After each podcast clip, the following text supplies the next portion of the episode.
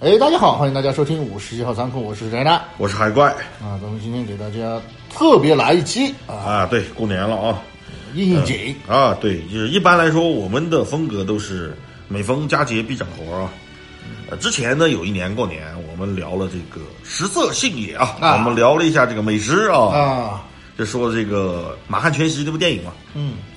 然后后来呢，有一年我们就聊了灾难啊，嗯，反正也是 大过年的不，主要是那一年的话比较应，也是比较应景。啊，比较应景，比较应景，就是特殊时期嘛。嗯，然后今年呢，哎，我们就除了这个美食之外啊，这过年几件事儿嘛，一个就是吃年夜饭，对吧？啊，一个就是看春晚啊，咱们这边啊，但春晚我实在不想聊它 这是传统活动。啊。对对对对对，呃，但是我们还有一个国粹啊，是今年啊，我们就高大上一点，聊聊我们每逢佳节啊，每次春节我们都会做的一项国粹啊，呃，主要是亲人聚在一起，一起哎对，哎，除了瓜子、花生、吃砂糖橘以外，最重要的一个东西，哎，哎对，就是麻将哦啊，对麻将这是我们的国粹之一啊。也算是一个最古老的桌游了吧，应该这么说啊。差 不多嗯这都算桌游啊，我觉得，我觉得算啊。我们抛开那些呃不能在节目里说的内容啊，你想想看，四个人在桌子上对吧？围着麻将桌勾心斗角啊对，勾心斗角，互相算计，和狼人杀其实也没什么区别啊。其实你可以把它看成在一个桌子上面的坎克洛特的争 斗，啊，对对对，其实跟跑团没没多大区别啊， 那就是桌游啊。反正最后只能一只能有一个一个赢家。啊，对，其实事实也是这样啊，就是说起这个麻将呢，虽然有一段时间啊，我们国内是就是新中国成立以后，它曾经被当作是资本主义的这个歪风邪气啊，嗯，呃，被禁止了很长时间，当然后来开放了，然后现在是被冠以国粹之名啊。而另外一方面呢，是我特意还查了一下，为了录今天的节目，嗯，因为我本人是个不打麻将的 人，嗯、我是不喜欢打麻将的人，我是从来就没打过，是真不会啊！就是一个不会打麻将的人跟你们聊麻将， 我是会打麻将，但是怎么说呢？哎呀，反正亲戚朋友在一起，我赢了啊，我看他难过；我输了，我更难 过，还不如不打。啊，对，但是我特意查了一下是什么，就是麻将不是非物质文化遗产其实我也很好奇，为什么不是？因为其实很多研究老老年病的医生都说嘛，就是打麻将有助于缓解老年痴呆啊，对，因为它和数学有很大的关系嘛。啊。但为什么它不是非物质文化遗产呢？我有一个歪理邪说啊，那、我想这听听从这个官方的发言来说，这非物质文化遗产，它是有一个范围的，就是符合那些条件才是非物质文化遗产啊。嗯，如果不符合呢，就不能算。这哪怕你历史再悠久啊，它也不能算。而麻将刚好一项都不符合啊，这是官方的说法啊。但是从我个人的说法说，我觉得它不需要保护，因为这你看那些非物质文化遗产非遗啊，都是只有那么一两个传承人啊，马上就要绝迹的。啊，对， 说的好，哎但麻将完全不需要， 不需要，就是那这笔钱啊，就是联合国教科文组织这笔钱啊，这笔保护经费拿给那些真正的就没有市场的啊，这也不是没有市场，只是被就传统工艺被现代化技冲击下，啊对冲击之后，可能还有那么一逐渐两快要种消失了对啊，就这么孤零零的一根独苗啊，马上就后继无人的那种。那些才是需要保护的，对，这麻将它不需要保护啊，应该管控一点。啊，这是所以我所以我后面我说我说，它不是不是就对了啊，因为不需要啊。嗯但是说到麻将呢，它其实还蛮神奇的啊。嗯，就是我们说的所有的棋类游戏啊，或者说我们的一些传统的一些游戏啊，它都有明确的出处，或者说有明确的时间年代，但麻将没有。就是我哎对我查资料的时候发对现它没有我们查的时候就发现，麻将就好像是凭空 blue，啊，对，就它有源头，但是是据说，是 然后没有具体的时间。没有正史。啊，对，就比如说我们说的围棋啊，嗯，围棋呢，它的起源是距今大约四千三百年啊，嗯，这是被全世界的学者认可的人类最早的游戏，都不单是棋类了，是游戏啊。嗯，就围棋它是有一个明确的出处的，就在我们的典籍里啊，它是由尧帝发明的啊，这尧舜禹啊，啊尧帝发明的啊，是目前已知最早的棋类游戏啊。这《大英百科全书》里面就采纳了这种说法，甚至明确的把年代断代在公元前两千三百五十六年，我不知道他是怎么算那么准的啊。不是，他都断代到两千三百五十六年了，为啥他还说我们的文明只有两千多年？ 那那是另外一码事儿，是啊，这个难道尧他是不是我们的祖先吗 典？型的西方式双标啊啊，双标搞啊！啊！对我们看破不说破就完了啊，大家心里明白啊，揣着明白啊。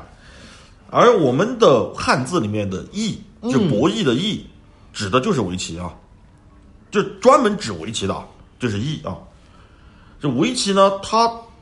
也是我们国家最早开始对外文化输出的一种游戏啊，嗯，一种棋类。是最早呢是传到了朝鲜，又从这个朝鲜传入，在隋唐时期啊，传入到了这个日本。再后来呢啊，到了这个大航海时代啊，啊，才经由葡萄牙商人啊，啊从日本和中国又带到了这个欧洲去啊。这围棋是这么传播出去的。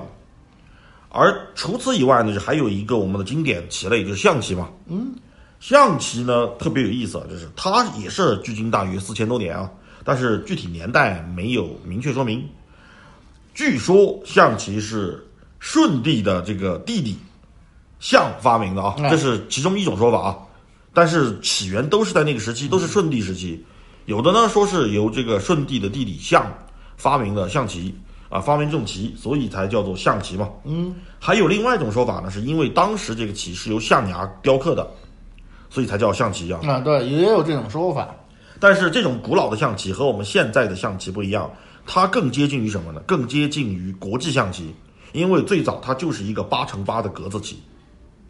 黑白格。嗯 啊，这和国际象棋特别像。特别这个像对这个以后我们如果感兴趣的话，再聊到这方面的呃类型吧。啊，嗯再跟大家详细的说啊，这里就不再多说了。然后现代象棋呢是南北朝时期，也就是大约距今一千五百年左右啊，呃产生的一种叫象戏，当时叫象戏，啊、就是和现在的象棋规则几乎一模一样了啊。 肯定，因为你要看一个楚河汉界在那儿啊，啊，对，就如果没有楚汉这个时期，是不可能有这个这两个字的。 是没经历过那一段的话，对，不可能有对，这是舜帝时期是不可能有楚河汉界的。 啊，这是后来呢，再经过唐朝和宋朝，才最终定型成现在的游戏规则啊，现在象棋的样子。就是车马炮嘛。对，这这是我们几个比较熟悉的一些古代的棋类啊，像扑克那些从外国呃西方的舶来品，那是另外一一回事儿了啊。对，那个有机会咱们会给大家说一说再再大再跟大家闲聊一下啊。而今天说的麻将呢啊，神奇的事儿来那了。神下来了。据说啊，距今大约三千到四千年前就有，但这个据说呢，不可靠。对不可靠，就是它怎么来的，你完全不知道啊。但最早的文献记载是记载在先秦时期出土的文献里面，有一个叫六博，就是那个六博指的就是麻将，也就是说我们说的博弈，博弈，嗯，弈是围棋，博是麻将。啊，你其实也很呃，就是贴切啊。就弈是什么呢？两个人嘛，嗯，对吧？来博弈嘛，就就是对两个人弈对嘛弈，对，两个人对弈嘛。博是什么呢？一群人啊，杀出一个重围啊， 这叫博嘛。差不多嘛， 啊，对，所以博最早指的就是麻将了。而不得不吐槽一下什么，这是我查资料的时候发现了，啊某些知识平台和某些百科、啊，这记载麻将的起源，有些东西啊，明显逻辑上就是错的，这你不用考证，一看就是胡说八道。对但是他正儿八经就给你写上去了，这是什么呢？就是比如说啊麻将的一种起源啊，说是明朝时期的叶子戏啊，啊，这是假的，这个对，因为我们刚才也说了嘛，这是按照历史文献记载，唐朝时期日本就已经 有麻将了，这是从我们这儿学过去了。它怎么可能是明朝才出现的呢？ 因为当时呢，日本向唐朝派遣了很多遣唐使，他们来唐朝最重要的一个目的是什么？学，你啊对逮到什什么都么学学什么啊啊，什么都学啊，反正他们那边我们统统都要地干活，哎，对，然后就把麻将也带也回带了过去了啊。可惜他们没带两样东西回去，一个是我们的科举制，他们没带；啊，对，没有，啊，另外一个呢就是宦官，他们没 带。所对，这以，两样他们没有啊。所以如果你看过大奥，你就会明白为什么将军头上是绿的。 呃，但是我们说回麻将啊就是麻将的起源为什么它迷呢？至少我们查到的，啊，呃，有四种，一个呢就是我们说的起源于先秦时期的六博啊，嗯，这个博就是指的麻将，而且呢说到就是最早的麻将是王公贵族是皇族啊专属的一种游戏，民间老百姓是不能玩的，那、这里的话我也看过，因为的话，好像当时的博它这个麻将，它还是一种用于那个战术推演啊，的对那，个就是我们现在的军事推演啊，啊，有点沙盘那个意思啊，老百姓不是不不能玩，是玩不起。一个是玩不起，另外一个是那个年代其实，呃，等级制度是非常森严的，就而且你就是不能拥有，你连持有都不能持有啊，对，另外一持有那你要推演什么造反吗？对吧？ 杀身之后就来了，说得好， 杀身之后就来了嘛，所以那个时候不能玩 啊。对，而且还有一个就是，呃，文字啊等等学识，啊，对，你不单单是你你不能拥有，是你根本不配拥有。啊，对，你也看不懂啊。好的，第二种说法呢，也是如今比较主流的一种说法啊，起源，嗯，就是古代呢，在这个江苏太仓地区啊，它有一种保护粮仓的一个行动啊，这个也是我最喜欢的故事，一会儿我们单独来讲。但这个也比较迷是哪呢？它只有这个故事，这个故事发生在什么年代没说，没说啊，你只能说是追溯到太仓这个名字最早，嗯，什么时候出现的，那你就只能追溯到那个时期了啊，嗯，就这么来的。然后呢，第三个起源呢，就是掉马牌的说法，啊，但六是马牌也有这对种，这个是哪来的呢？这个是著名古典名著啊，《金瓶梅》里面 提到过，在这本小说里呢，啊，有一种游戏叫掉马牌啊，就是小说里有很详细的描写。就其实《金瓶梅》啊，大家不要往那方面去想，它其实更多的讲述的是古代人怎么生活，嗯，衣食住行是最多的，就是那方面是属于生活当中的一部分。你不能忽略它的存在，对吧？对只能这么说，但是绝对不是主要的一个描写方向，但大家不要想歪了。呃，小说里呢对掉马牌的描写，其实其玩法和现在的麻将几乎一模一样，很相似了，已经很相似非常了非常相似。所以很多就有有人就说是从掉马牌来的，但是呢，《金瓶梅》首先啊，小说它就是小说啊，我们得说明白啊，小说就没有真的啊。如果是真的，它就不是小说，它可能是地方志， 哈哈，它可能是新闻啊，那就是真的啊。而且《金瓶梅》成书也是于明清时期嘛，明清对，明朝明朝末年成书，这个的话也是不可信的，因为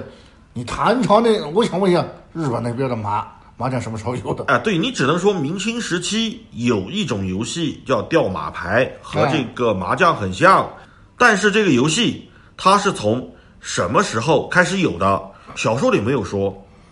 它嗯可能早在唐朝之前，汉朝什么就已经有了，只不过这个小说说了啊，明朝我们在玩儿，对吧？啊，也有可能是一种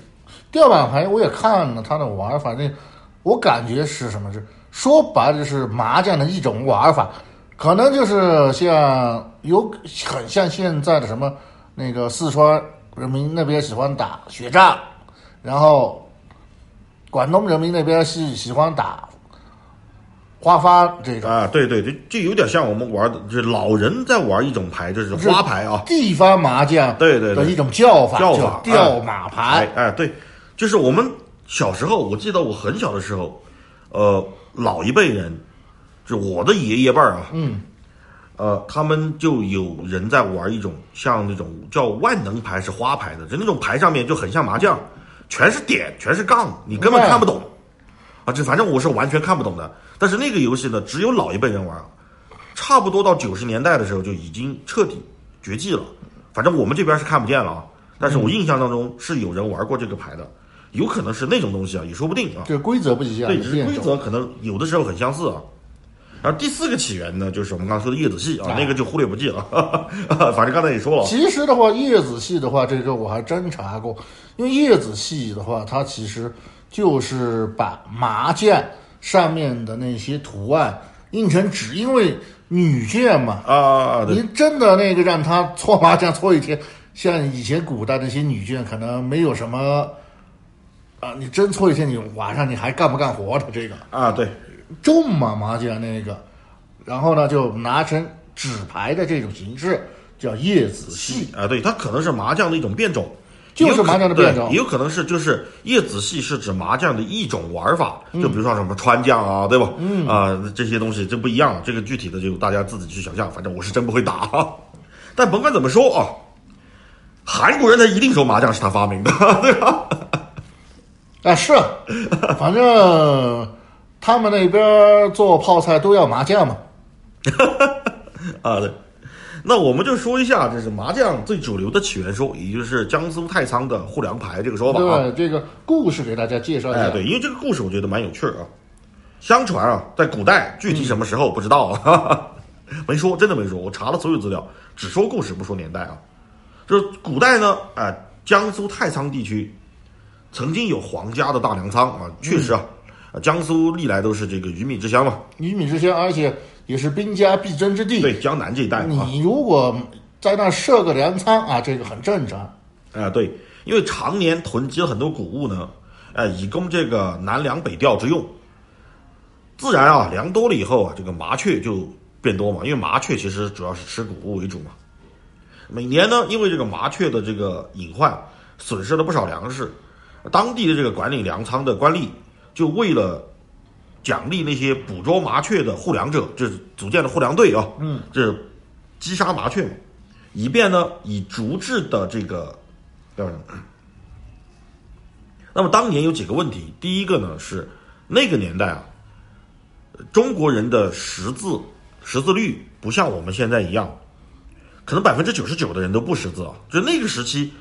一个村儿可能就那么一两个人识字啊，那都还是有，还是有文化的。啊，对，真的识字的可能就一两个，就一个村儿可能几百号人，就那么三五个人识字，很正常。所以当时呢，就为了这个好管理，也为了大家好沟通，嗯，你就不能真的用一个什么 Excel 表格，像现在一样画表格来来记录啊，因为大家看不懂嘛。说不定他的看不懂。不好啊，不过他是官吏的话，都要考公举，但是啊，要考功名嘛，就是要科举嘛，它肯定是识字的。但是猎户不一定，这捕捉这个麻雀的猎户基本上都是不识字的，所以呢，你就不能用这个什么清单来这个做记录，你就只能用些设计图像。就为什么这个像我们看现在的麻将，它都是些图案，它不是数字啊，它它只有万事上面有字的嘛。嗯，那你再怎么笨的人，你记一个字你总记得住对吧？你总能记住一二三四五，你总记得住啊。而这个话说回来啊，这说点题外话，就是这也是为什么早期的商标设计都是图像，而现在的开始啊，商标设计，尤其是两千年以后啊，你会发现，呃，我们现在用的商标设计基本上都是越来越多是个字体，就是把字体变成一种艺术字啊，啊，艺术无论英文还是中文啊，它都是艺术字体，它就是商标啊了。识字率高了，对，因为识字率高了嘛。这古代，比如说一个地主啊，他让他的这个家里面的这个佣人，嗯，说你给我去裁缝店取我的衣服啊。佣人是不，如果你在裁缝店门口挂“裁缝店”三个字，佣人是看不懂的。那怎么办呢？啊，挂个剪刀，对吧？挂个大衣服啊，对，挂一套衣服，挂个剪刀，挂个这个三角尺啊，啊，挂个人啊，对，然后呢，这个，哦，这个佣人一看不识字，我也能看懂啊，剪刀这是裁缝店啊，嗯，就好理解了嘛。所以最早的 logo 都是这么来的啊，啊，以前那个叫幡儿嘛，那个啊，对，这国外也是一样，国外比如餐厅这是刀叉啊哎，这是餐厅了啊。然后这个做皮革的，比如说像爱马仕啊，它为什么是一个马车？因为他们就是做马车具起家的，就是做马车起家的，它不是做包的早年，所以它就是个马车图标嘛，因为他们这个图标就是代表了他那个年代干了什么？干了什么啊？所以这个佣人一去看，哦，我知道了啊，对吧？我们家领主让我过来领车 啊，我就找车，这个就好比较好找了。这说的题外话，所以麻将其实它为什么是这样子，也是同样的原因。啊而我们大概说一下这麻将上面这些牌子它干什么用的啊？嗯，就比如说筒子啊，嗯，这几筒几筒啊，虽然一筒一般叫大饼啊，哎，但实际上它那个桶是什么？为什么叫它它叫桶？它是火枪的横截面，而只要我们提到火枪，其实基本上可以断定，它应该是在这个唐宋以后出现的。嗯，在那之前没有枪哎，没有火啊铳，，对，没有火，铳啊，对，明朝才有的嘛。啊，对，就大量普及，甚至是明朝的时候啊，明所以朝这个故事应该是发生在明朝时期明朝时期，啊，对，才大量普及火对，铳嘛因。为我也看了一下那个太仓这个地名是从宋太祖打下苏州以后，然后就哎这个地方改名叫做太仓，啊，对，以前叫做会稽。啊，会稽啊，所以也就是说，如果是一这件事情是因为用火铳打那个铁砂弹啊、嗯散弹、打啊鸟，对，打鸟，那效率高嘛。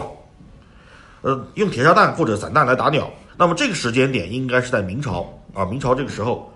而为什么用筒子呢？就是比如说记录你们这一小队啊，嗯，带了几支枪去，有多少人？因为一个人就用一支枪嘛。而且那个时候的那种火铳、火药枪，你不可能一个人带十支枪的，没没任何意义啊。而且怎么说呢？那个你打完要通，通完还要上对，那个很麻而且烦，那个年代不是碎发枪，它连碎发枪都不是，它是火绳枪。火神枪，对，就是你枪上要系一根儿，就像那种火绒线啊，就着火的绳子，打之前吹两下啊，把这个火苗给吹旺一点儿。点，对，然后再点到这个枪筒里，把那个火药点着嘛。而且很所以你重带，十支枪没有用。而且很重这个枪，对，所以他用筒子，就是用枪杆子来记你的这个人数就够了啊。就你从我这儿领了多少支枪对吧？铳，火然铳后啊，对就去打鸟，对，那打个点啊。我发个酒桶给你们啊，你领了九 支，九支对，然后呢，这个回来之后，你把九支枪还给我啊，嗯，然后呢，我把那个筒子还给你，其实就是那个时候的票据了啊出货证，啊，出货证明啊，对，就是那个出库证明啊。而条子是什么呢？就是条子其实就是用来计算你打了多少只麻雀啊，为什么一啊，条这个是只鸟啊。哎，是只鸟，虽然这个大部分时候我们叫它妖姬啊，嗯，但其实它是麻雀，它指的就是那个东西啊，就是麻雀。而为什么就是我们看到麻将都是只有一到九，它没有十啊？嗯，除了某些电影里啊， 它有十，这是一般来说它是没有十的啊。就是我们大，因为我们用十进制嘛，九，对，后到九就够了嘛，到十就进位，就换一种牌了嘛。说白了就是，换上一个其他颜色的，对，换个花色。所以我们看为什么我们现在看这个麻将，它一筒到这个九筒，它有不同的颜色，而这个一条到九条，它也是不同颜色组成的。为什么它会有不一样的颜色呢？其实是因为我们现在用来游戏，嗯，我不需要不同的颜色了。但是当时我我推测啊，因为这个事儿实在是没有考证啊，啊，主要是没经历过，对，就比如说，如果是绿色的，嗯，是代表一只啊；如果是红色的，就代表一串儿。哎，十只一串儿，对吧？哦啊，是这个意思啊，是这个意思。所以我我猜它可能是这个原因啊，或者是很很可能还有其他颜色的，比如说一百只的啊，哎啊一百只的，然后再往上太推能打了吧，这个，那这样子应该。这它是这样的一个往上进位的一个方式来做的，所以它只有一到九，因为到十就进位了，我不需要十。十就有定位了，然后可能我配上其他一个啊，比如说什么红中啊这些乱七八糟的。呃，红中它是代表什么呢？红中它是代表命中的意思，哦，这是我打中了，这是这是后后面我会说啊，这用来算命中率的。而万字是什么意思呢？我们继续说啊，这万字什么意思？这赏钱，哎，我啊给你出了工，对，就是你要给我你钱看，第一个是用来算枪的，对吧？嗯。第二个是用来算鸟的，这是你收获嘛？嗯啊，这是你的业绩啊，业绩。第三个是什么呢？业绩就要兑换成赏钱了嘛，对吧？说白了就是你的什么？就是你的这个呃工资工资卡， 就是我拿多少多少个卡，我就可以去那个领赏的地方啊、领多少多少钱，对吧？不过哎太鸡贼了，这鸟把人家收，把人家鸟给收了，然后给你给人家几个铜板就打发了。啊，对，这当时可能是因为他的这个有工作流程，我不嗯能直接数鸟就给你钱，但是我可以直接数鸟以后，我给我给你这个牌子，啊你你拿去财牌务子那里去领啊这也是可能是防止贪污吧。啊，对，这是他们的工作流程导致嗯的。这个其实这个只要在正规企业待过都知道，都知道都知道啊。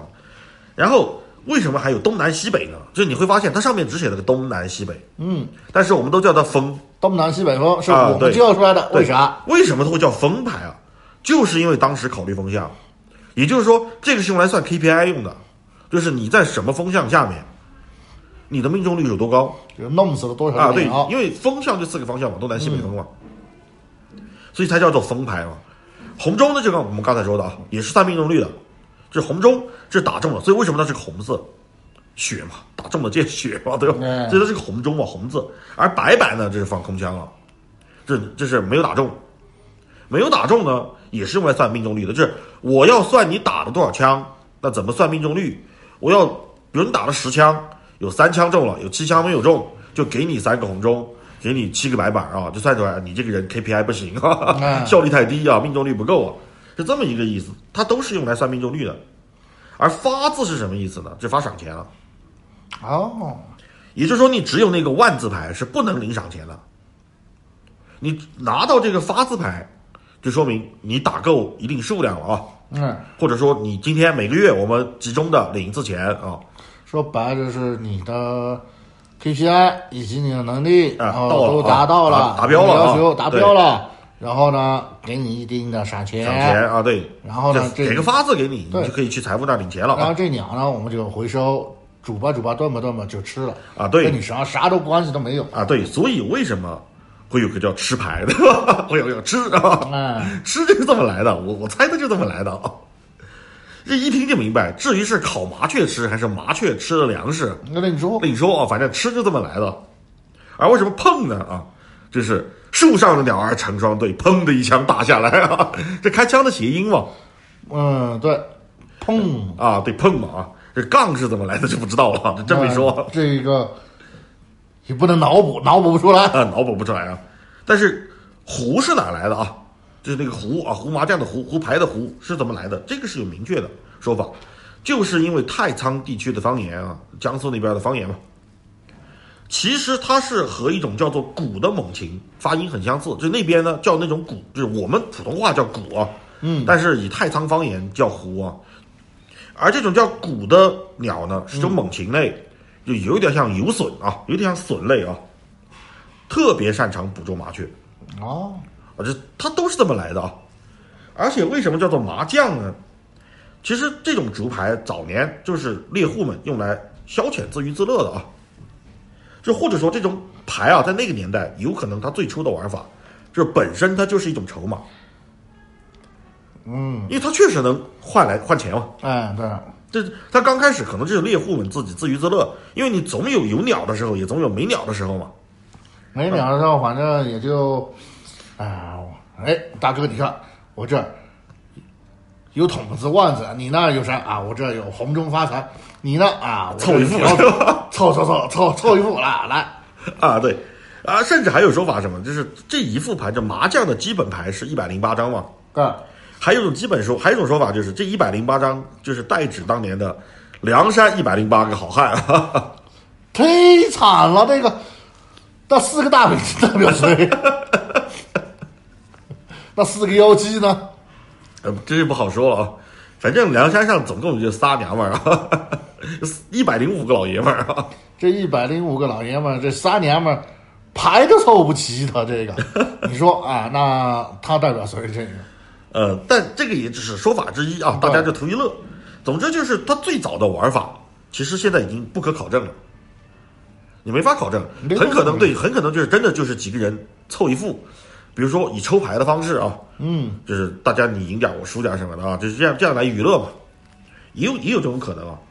但是早期呢，其实在太仓地区，它就叫打麻雀。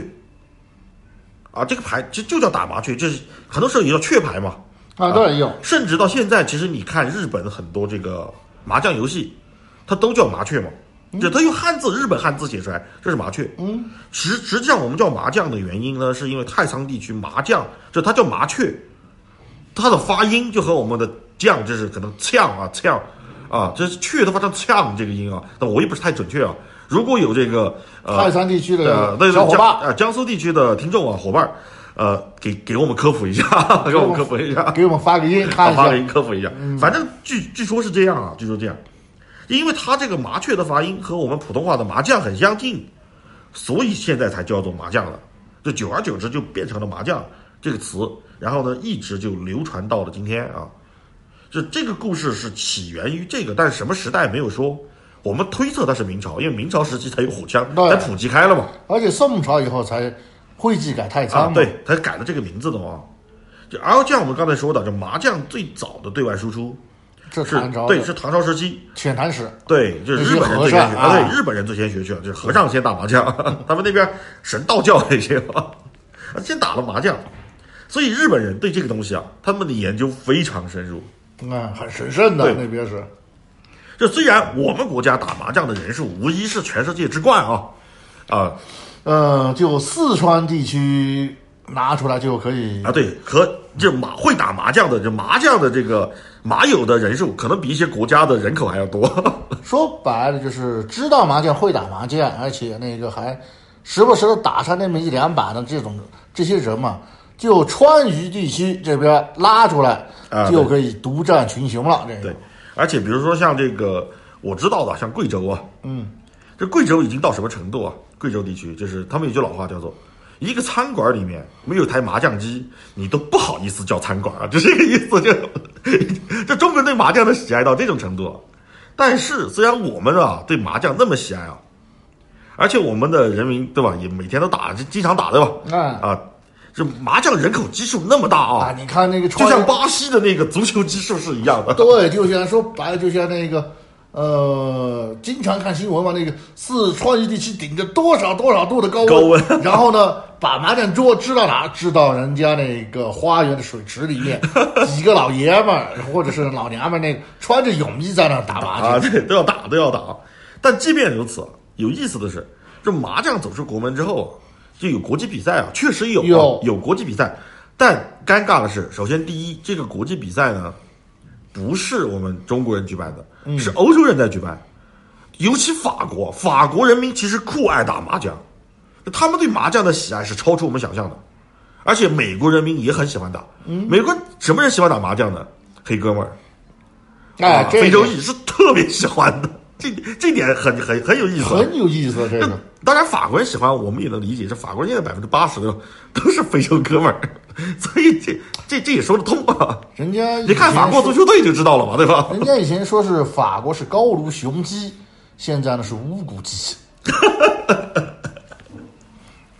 啊，但是不管怎么说吧，这欧洲啊，尤其法国，以法国为首啊，嗯，欧洲是特别喜欢打麻将的，所以他们就经常举办这个，他们还有麻将协会，国际麻将协会啊，哎呦有国际麻将协会，而且呢，他们还举办这个国际比赛啊，就是世界冠军、世界杯啊，这是麻将世界杯，可以这么说啊，经常在欧洲打。但有意思的地方是什么呢？我们中国选手啊，除了第一届的时候啊，第一届这个世界杯啊，我们拿了个亚军的好成绩之外啊，其他时候呢，小组赛都不没有出现啊， 小组赛都没有出现。这你看那个排名，经常是什么三十八名、三十七名 啊，那那那个地方徘徊着啊，基本上小组无法出现。反正那成绩也就比国足强上那么一点儿吧。而这个谁拿冠军拿的最多呢？我们刚才说的日本，嗯，这这点我觉得特别有意思哦。就明明我们发发明了麻将啊，嗯，而且我们有那么大的人口基数啊，那巴西有多少人踢球的，我们就有多少人打麻将，而且绝对翻个十倍啊！关键是我们拿不到世界冠军啊！那啊这里的话，这个我们其实也想得通，因为我们这边是把它当做娱乐，啊，对对，其实是什么原因啊？给大家说一下，就我们以前聊这个梅园大雾的时候专门聊过啊。哎，梅园有一段时间打麻将去，然后打成了这个日本的冠军啊，全国冠军。 太可怕了。那个男人真的太可怕了，还好他不开车， 要不然出名山车，那车个陈天拓还算什么？啊藤原藤原拓海就要换人了，是吧？秋名山车神就变成梅园了，是吧？陈天拓还已经浑身粉碎性骨折，半身不遂了。那个新的头文字 D，大家可以去看一 下，开篇第一章就是这样说的。车祸现场是吧？啊，活该。啊，我们继续聊麻将，就是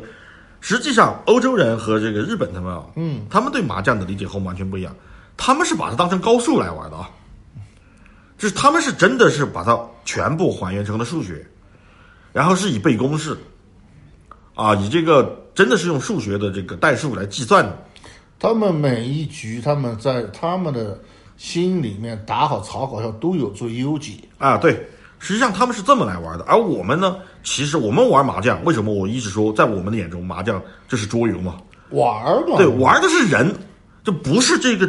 牌啊，嗯，不是说我去计算它的牌啊，像像这个玩扑克一样，或者是像玩这个桥牌一样啊，是一种竞技项目。对哦我们不是说是要以竞技项目来玩它的，就是玩的是桌面上这四个人啊、如何对吧？尔虞我诈勾心斗角啊，对，就是我故意把牌放错地方啊。你以为我我成打坐，其实没有啊，就是我们的脑子里想的是这些东西啊，什么乱牌，什么这些东西。当然我也不太懂，啊但我听老人就是聊过一些嘛啊。说白了就是啊，这里的话我可以说一下，说白了就是我们把的牌打乱顺序以后呢，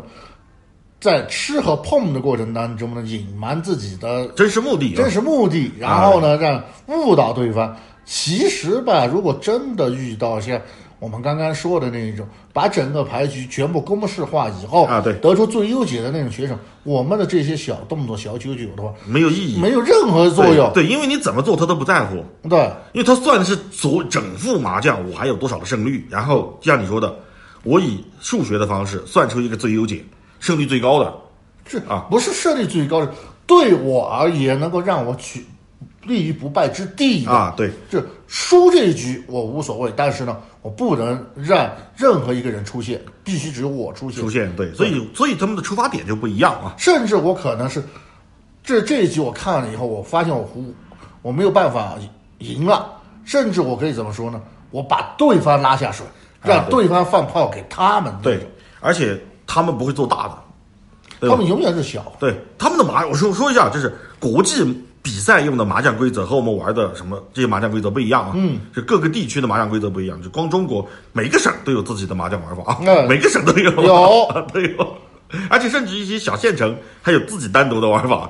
而这个国际比赛用的玩法是在我们的基础玩法上面做，反正做了一些改正啊，我也我也真的是不太懂，说白了就是把但不那些一样啊。大的说白了就是我们说的什么那个九连保证十三幺这些呢，去统统去了，不要。你说那个真有这样的话，那个真靠运气赢的话，那个的话，其实也不是不行。对，因为他们不玩运气，他们就是数学。对，啊，所以我们的选手就拿不到冠军，甚甚至成绩不太好啊，因这为出发点完全不一样啊因为我们说白了喜欢做大的，啊。对，就是我们玩的是什么呢？就是说的更直接一点，我们打麻将的目的就是应了那句老话叫什么呢？友谊第一，比赛第二啊。哎，所以我们说的是人与人之间的娱乐嘛。所以有我一大直的对，所以我一直把麻将定义为桌游有大的我不做大的，我我玩个屁服这个啊，对要被抽的。对，要被别人鄙视的啊，真的要被鄙视的啊。但是鄙视还不算，那个被自己长辈看见，哎呀，你能做小七的，你不服你服个那个屁股，看我不 抽你！啊，对，所以这就是出发点不一样，导致我们的这个呃成绩就没有欧美和这个日本选手那么好，尤其日本，这百分之七十的冠军都是日本选手拿到的那哎肯定啊，然后百分之三十是欧美拿的，反正我们是从来没拿过， 我们从来没拿过最好成绩第二名啊，最好成绩。那说点题外话，完了以后呢，就是我们今天其实真正想聊的，最后还想聊点什么？就是麻将的这个衍生品。嗯，就是麻将它已经是一种呃流行文化了，甚至是很文化符号。很成熟的一种桌游哎了。对，就是它不单是桌游，首先它本身就是游戏，嗯，它本身就是游戏呢，它也就很适合改编成游戏。就我们玩电子游戏，其实混过街机厅的都都知道啊，哎，都知道它都有麻将游戏嘛，嗯，而且电子游戏哪怕以前的 FC 上就有有就有啊，虽然它那个玩法呢， 我们不敢讲啊，讲了不过审的啊。 FC 上面的还好，那个人家是很正常的那种，毕竟任天堂嘛。啊，对对对，街机就不好说啊，其实这就不好说了。在我印象里面最深的是当时台湾省啊出的一个系列啊，啊一系列叫做全明星麻将麻将大啊乱斗，对对对，什么周星驰啊、李小龙哦，不是，周星驰穿着李小龙的衣服，说错了，你里面没有李小，因为它上面全是那个呃港台那啊边对的那对，明些，星嘛啊，这些还还不是明，还不是那种特。啊说白了，不是那种特硬汉的那种，不是，然后啊这他一定要有那种娱乐啊，全是烟火气啊，有点全是那种喜剧笑啊，星。对对，你不呃，因为我在里面我就没然后见碎嘴子啊 啊，我在主要是为什么我在里面就没见过成龙大哥啊对毕竟成龙大哥那种虽然他是滑稽武打，但是人家那个也是武打啊，还是硬算是硬硬汉汉啊，硬汉之一啊，呃硬汉之一，毕所以竟演过这个这个警察故事嘛啊，嗯，然后也没有见过甄子丹老师啊对嗯所以呢上面都是个吴宗宪啊，啊什么 吴宗宪、啊，嗯 哦，我记得很清楚，因为我爸妈特别喜欢玩这个游戏啊。然后呢，吴君如啊，还有穿着那个李小龙衣服的周星驰啊， 周星 驰啊这这些乱七八糟的一边跟你打，一边跟大家碎嘴子啊。啊。而且它上面的话，最关键的话，最有意思，真是最有意思的是，它普及了台湾麻将和广东麻将，因为广东麻将和台湾麻将很相很接近啊，对它，但是我们玩的很少啊。它普及的这种玩法，什么像，它告诉你啊，什么叫做九连宝灯，什么叫做、啊哎对乱七八糟，什么伏法，它告诉你后呢，让你自己自己去打去对研究。这样呢，其实对一个对于一个地区的玩法的普及来说的话是，还是比较有卓越贡献的。毕竟像我们这边儿属于西南荒荒芜之地的二线城市，除了去捡蘑菇，啥都边疆地区啊啊，边疆除了捡蘑菇，其他也没啥事儿干的那种地区呢。突然啊，你看沿海那边的先进玩法出来了啊，我们可以学习学习，参照参照，交流交流啊。交流交流啊，对，其实也是很有意思的这一个，而且它上面的整个它上面还有很多玩法，什么闯关啊，以及它的人物造型和啊对，卡其实通它的游戏性还是给你足够的啊老少皆宜。啊，对，就是我觉得打麻将以那个心态去打更好啊，哎，更好。但是你看，你看像我这样不打的啊，那我就只能关注些其他东西了，对吧？ 啊，比如说这个彩金也是过麻将游戏啊，虽然我们聊彩金那期我没有聊这个，是因为你聊了这个容易把那个那期节目的节奏给它拖慢啊，或者是就跑歪了啊，不就是跑歪了。通嘛，这个反正日本厂商基本上对没日几家干干喜欢干人事儿的。这彩金呢啊，他们就比较实诚啊，这或者说那那那一波啊，闷骚理工男啊，那波彩金的闷骚理工男啊，其实他们就喜欢搞点什么呢？就研究点人体艺术啊，我们就点到为止，就只能这么说啊。这个对对对对再再说的话，这个不过审，大过年的啊过不过审了。而且他们特别舍得啊，当家花旦全部给你上线啊。我们就知道这，我们以前聊彩金时候聊过，对吧？是他们那些对吧？画师选的都是些什么画师啊啊？就没白瞎， 真的没白瞎，谁玩谁知道啊。我只可惜啊，我是真的不会打麻将啊，否则的话那个游戏我是必入手的。 反正我是必入手，懂的都懂啊了，就不再说了。聊下一个话题，略过了，略过了。 入吧，那个我帮你打 CG，你看 你猫打纯打是吧？ 下一个，下一个。这样一个。那说起日本呢，就除了游戏，那另外一个大家最广为人知的，就动漫了。那动漫啊动漫里面麻将也是随处可见，真的。真的那个，随处可见，就是我们可以看见，就我知道的啊，我知道的，比如说像，虽然我我看的这些作品啊，可能不太适合儿童看啊，大过年的我们就略过，啊，呃，随便点到为止啊，就是电脑骑士啊，就是画孔雀王那个迪野真画的 啊，孔呃，电脑骑士它里面就有一个章节，就是专门讲打麻将的，因为。它讲的就是街机厅里面的事儿嘛。嗯电脑骑士虽然叫电脑骑士，啊但是天天就打街机啊。打街机收恶鬼，啊然对后就是那个麻将室，一个街机厅啊，街机厅版林正英 啊，可以这么 来理解 啊，啊，你大家可以这样这么理解那个，街机厅版的林正英 只是林正英的是我们桃木剑，他的是那个直接入侵系统，啊，对入侵系统啊，有黑客技术啊，呃，他有一期呢就是打这个街机麻将嘛，街机麻将就他们班同学就有人去那个街机厅打麻将以后，呃，就全身全身啊发热啊，全身发热啊，不是发热，发射不是发热，发烂，不是发射，发烂，发烂，发烂，不是反正听我。懂事的，懂事的，是不是懂懂事事的的，，是直接跟闪闪闪去就是懂事的呢，踢完果第一好，踢完是第踢完第一好，染天的嘎就是放热的，是假的是懂事的呢。我晓得，我晓得，都是跟自己全部夸的，啊，我染的这个东西呢，我染你的看。呢？当然，这只是乱四，这这他们的那个同学啊，就去了人家街机厅以后，就有很多人呢，其实是冻死的啊，就是发冷冻死的。对，但是体温过低，就是低于这个安全值以后，人的这个呃，就你核心体温过低啊，人的感觉是发热。然后呢，他就开始乱脱衣服啊，是啊，就就就啊，那就有一些那这个那那哥们是男的，其实说啊，明对，是男的，是男的， 对，我们要说清然楚了。后呢，他就把自己全给挠死了，挠死了啊这个呃，画面比较残忍。大过年的，我们就啊不描述了啊不。描述了。那个，然后发生这个事儿以后呢，啊，我们的这个街机厅林正英啊，这主角就去了呃，主角就去了啊，去了以后就发现那里面如同冰窖一般，是阿飘在作啊祟啊，了。对，阿飘在作祟啊，这冰窖一般，他就打开了那个麻将机啊，就是那个电子游戏啊，街机的他麻入将侵机台了啊，电子游戏机台，机台啊，就和里面的一个阿飘呃来了场博弈麻将。嗯呃特别有意思是什么呢？就是一开始他也以为是正常麻将规则啊，但是对方完全不讲道理，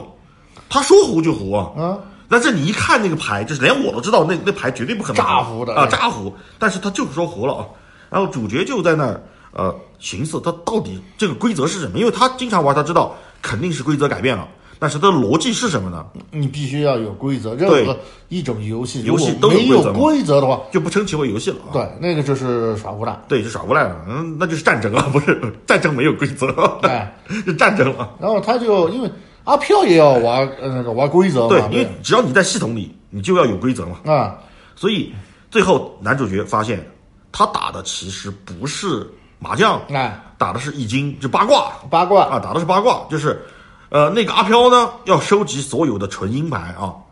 而这个呃主角呢，他要赢过这个阿飘呢，他就必须要把所有的天罡啊羊盘羊排纯羊排全部收集来啊，才能驱这个邪啊，就这么的一个场景。其实我觉得，你用这个方向去看，你就发现，就日本人他对麻将的喜爱到底有到了什么程度啊？ 这啊，那个天干地支、啊阴对阳合盘，这个已经是。怪不得为一开始秃驴和那个神道就要再打 了，这个啊，你这找个正常人，你找个农民啊，你这呃甚甚至你找个武士来打，他会这样这样写吗？不可能，不可。能，对对对，不可能。结果人家一，怪不得是神道教和秃驴一样所以我说嘛，他是这个街机厅的林正英 啊，基本上就是我我反正印象比较深刻的有麻将的这一个，嗯另外一个知道名字啊，但是没看过，真的没看过，因为那场面太惨烈了。这打个麻将，你何必？对吧？眼里面冒闪电，手上冒冒火啊我喷火，知道你是要说头顶的上还卷着龙卷风啊！何必呢？我靠，这就是个麻将啊！ 这是叫什么来着？麻将少女啊！啊。当时也是火了一阵的一个，啊，火了一阵啊，火了一一阵。个动画番，讲的是一个女孩呢，那个转学，转到一个学校里面，突然发现、啊对那学校吧，他专门打麻将，啥事儿都不干，尽是打麻将。其实和日本那边的情况也差不多，差不多差那不个多反正中小学基本啥啥事儿不干，要么就是体育社团，各种社团啊，对，嗯这是混社团啊，呃，混混社团，长大以后再混社团，最后 呢，去不，那那不是一个社团啊，然后最后呢去卖奶茶。啊、 因 为我切小拇指是吧？然后那女这周围的女的呢就凑着打，来吧，三缺一呀、啊，对，然后姐他妹儿来吧。结果那个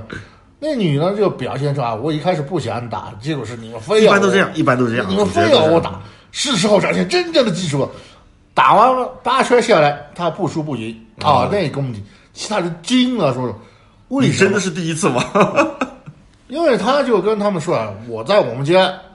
我打麻将从来不输不赢，为什么？因为他赢过，赢了自自己的朋友嘛，赢了自己亲戚，他心里过不去，伤感情啊，他又不想输嗯啊对他就算的很好，每次到结束的时候都是不不输不赢。赢啊，啊，反正到最后呢，也是被人给激了一把什么啊，就开始各种开挂，什么海底捞月真的是海啊，那个啊是真的捞上来，嗯 那个乱七八糟的那种，反正也还算，当时也算是一个萌番吧，毕竟也是美少女都是打麻萌妹子，啊都是对萌妹子。也是但是反正我我印象最深的就是你刚才说的这些，啊嗯， 看的我真的是 完全无法理解。这不就是一个麻将吗？何必呢？何 苦呢？是啊，那个桌子那。其实最惨的是那桌桌子，什么风雨雷电，我招谁惹谁了？嗯全部要扛下来，而且他们那个合牌的时候，那动静之大，天雷勾地火的那种，啊，对。那桌子真的很惨。然后呢，这其实在日本那边的话，还有很多关于嗯，他们是把这一类叫做赌博番吧，这个啊，对，但是呢，他们的那种赌博方呢，他们其实和我们认知的的确是一样的，他们是在讲赌博的害处，而啊，对，他们总的来说还是说这个啊，对他们是把那些人生就是那些赌徒，因为嗯日本那边的确有职业赌徒，就是我觉得从这方面来说，就是日本它的作品至少它比欧美的还要好一点。对因为你会发现，我们看这种就是日本的赌博番，它更多的还是说的是赌博的危害，就像你说的啊，就是主角最后他一定要为此付出代价啊。肯定那个或者说有人要为此付出代价，可能不是主角啊，但有人要付出代价。但是你会发现，欧美他就喜欢美化这个东西，美化对吧？好莱坞他就喜欢美化这个，人家拉斯维加斯在那开着呢， 啊，对，你看这个，对吧？这个十一罗汉、十二罗汉啊，就是好好在没有拍到十八罗汉。 拉斯维加斯在那开着呢，你真的要进赌那些，他还不把你给吃 了？对，关键是什么呢？是为什么拉斯维加斯啊能开赌场？是因为是美国政府给少少数裔，啊不是美国政府给这个印印第第安裔啊，这原住民啊、嗯的福利。如果你把这个啊，你都给他抹黑剥夺了，那以现在的他们那边的这个不正环确境 不正确啊，你要完蛋的 啊！对，而相反的话，像我们看过的，反正也是很沉重的。但是像《赌博启示录》这些的话，它都有这个哎，对，包括像《狂赌之渊》啊，谈赌之渊，它都有关于打麻也将哎涉及这到这个问题啊。方面的，而且它上面都是在说啊，你看上去是你赢了，啊，对，但是呢，你必须付出的代价对，而且很实际沉上重的，你会发现，逢赌必出千啊，哎。就是他们那这日本那边是完全都是千术啊，然后呢，欧美那边呢是玩什么呢啊？高科呃，技，高科技 对科技啊，就是我有钱，啊是我有科技啊，就是这样。其实的话呢，就是像我们刚才说的，而到了我们这边啊，呢，对，影视啊，反而是这个我们这边啊，就啊是 Hong Kong 啊， 王晶啊就来了啊，哎，真的，因为王金王导演的话，他在整个香港九十年代初期甚至是末期的话，整个香港的赌博电影的话，就是他开启的，王晶他可对，以算这是是他开启了这个系列啊，就这个领域他一个人可以对说是整个香港赌片的半壁江山。啊，就不是半壁，百分之九十九啊，可以这么说， 真的可以这么说。就是首先，赌片儿这种形式，嗯，就是他最先玩出来的，啊，对吧？我们都知道嘛，就是赌神嘛赌神，啊，赌神嘛，开山鼻祖嘛，赌神啊嘛，开山鼻祖但在之前也有，有但是没有成气候。真正的就是以这种花里胡哨的，是像拍武侠片儿一样啊，来拍这个赌片儿，就是王晶先玩出来的。看，这一开始呢是赌扑克，到后面呢赌的就多了，啊反正牌九、麻将什么乱七八糟的都有，甚至像他就我们刚才说的胡十万， 拍了一部《雀神一啊，确》啊实，对，就为什么叫雀神不叫将神，对吧？啊就是我们刚才说的那个事儿嘛。啊，啊，他们是打麻将嘛，对，主要就是打麻将。这一句台词我就我不十万啊我胡十万，啊，是为什么说呢？是两个人对赌的时候啊嘛，这这边啊那个你我知道你要付的牌，但是呢，对四个七万在我这儿，你还能付啥？那个他摸了一张牌子，我付十 万，很冷静。很冷静啊，这理所应当的，我有十万， 这出千已经出到明目张胆了，像薛猫一样啊，五个 A 四扔出来是吧？我赢了，关键是那个牌是你的，我我这是摸牌，结果往你的牌里面摸出一个十万，十万来很正常，理所应当。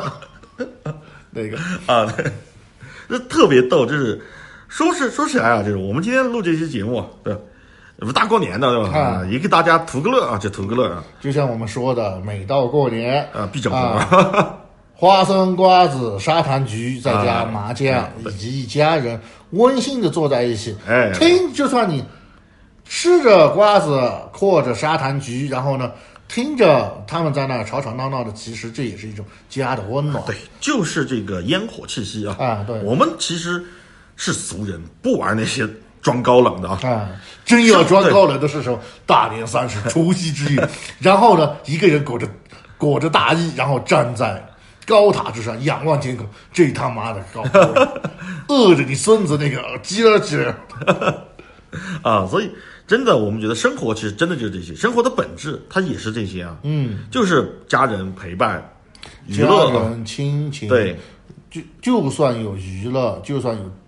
在娱乐当中发生一些争执，这些其实都是对，一种哪烟怕火是，争执啊，啊哪怕争执啊，都是一种烟对火的气息，都是烟火气啊，都是我啊们这些东西，我觉得才是真正的生活的本质。这些组合才在一起，才是我们中国人意味着那种过年年味儿嘛，啊，对对，这是年味儿啊，所以我们今天也录一期有年味儿的节吧，目啊啊，，就是给大家 就是说图聊个乐啊聊，这是麻将，对，纯粹图个乐，一个不会打麻将，一个不喜欢打麻将，两个人啊，我们啊俩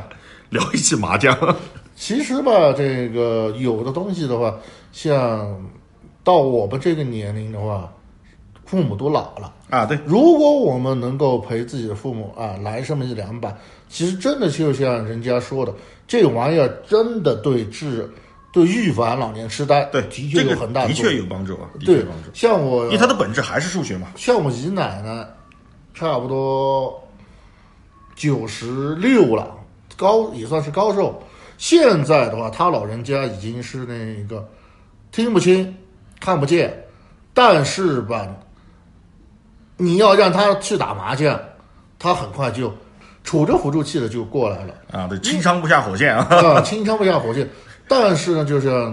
还好，万幸老人家身体也不错。这一次呢，扛过了这个疫情，他们就是什么属于那种经常子女陪伴着他，经常打这麻打将。麻将其实本身也是一种很耗体力的，你想非常想耗费体力那玩意儿有多重？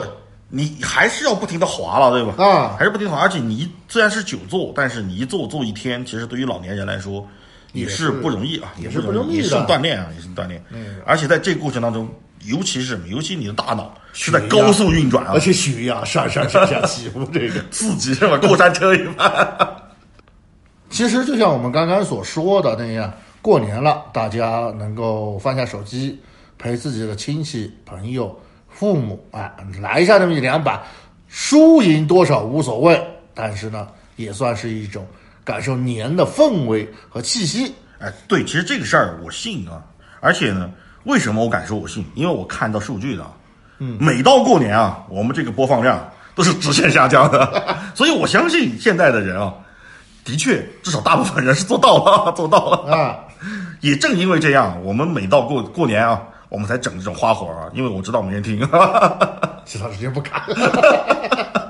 好，今天的节嗯各位目知道的对，今天节目就到这儿啊，那感谢大家收听五十幺三库，我是宅男，我是海怪。咱下期再见。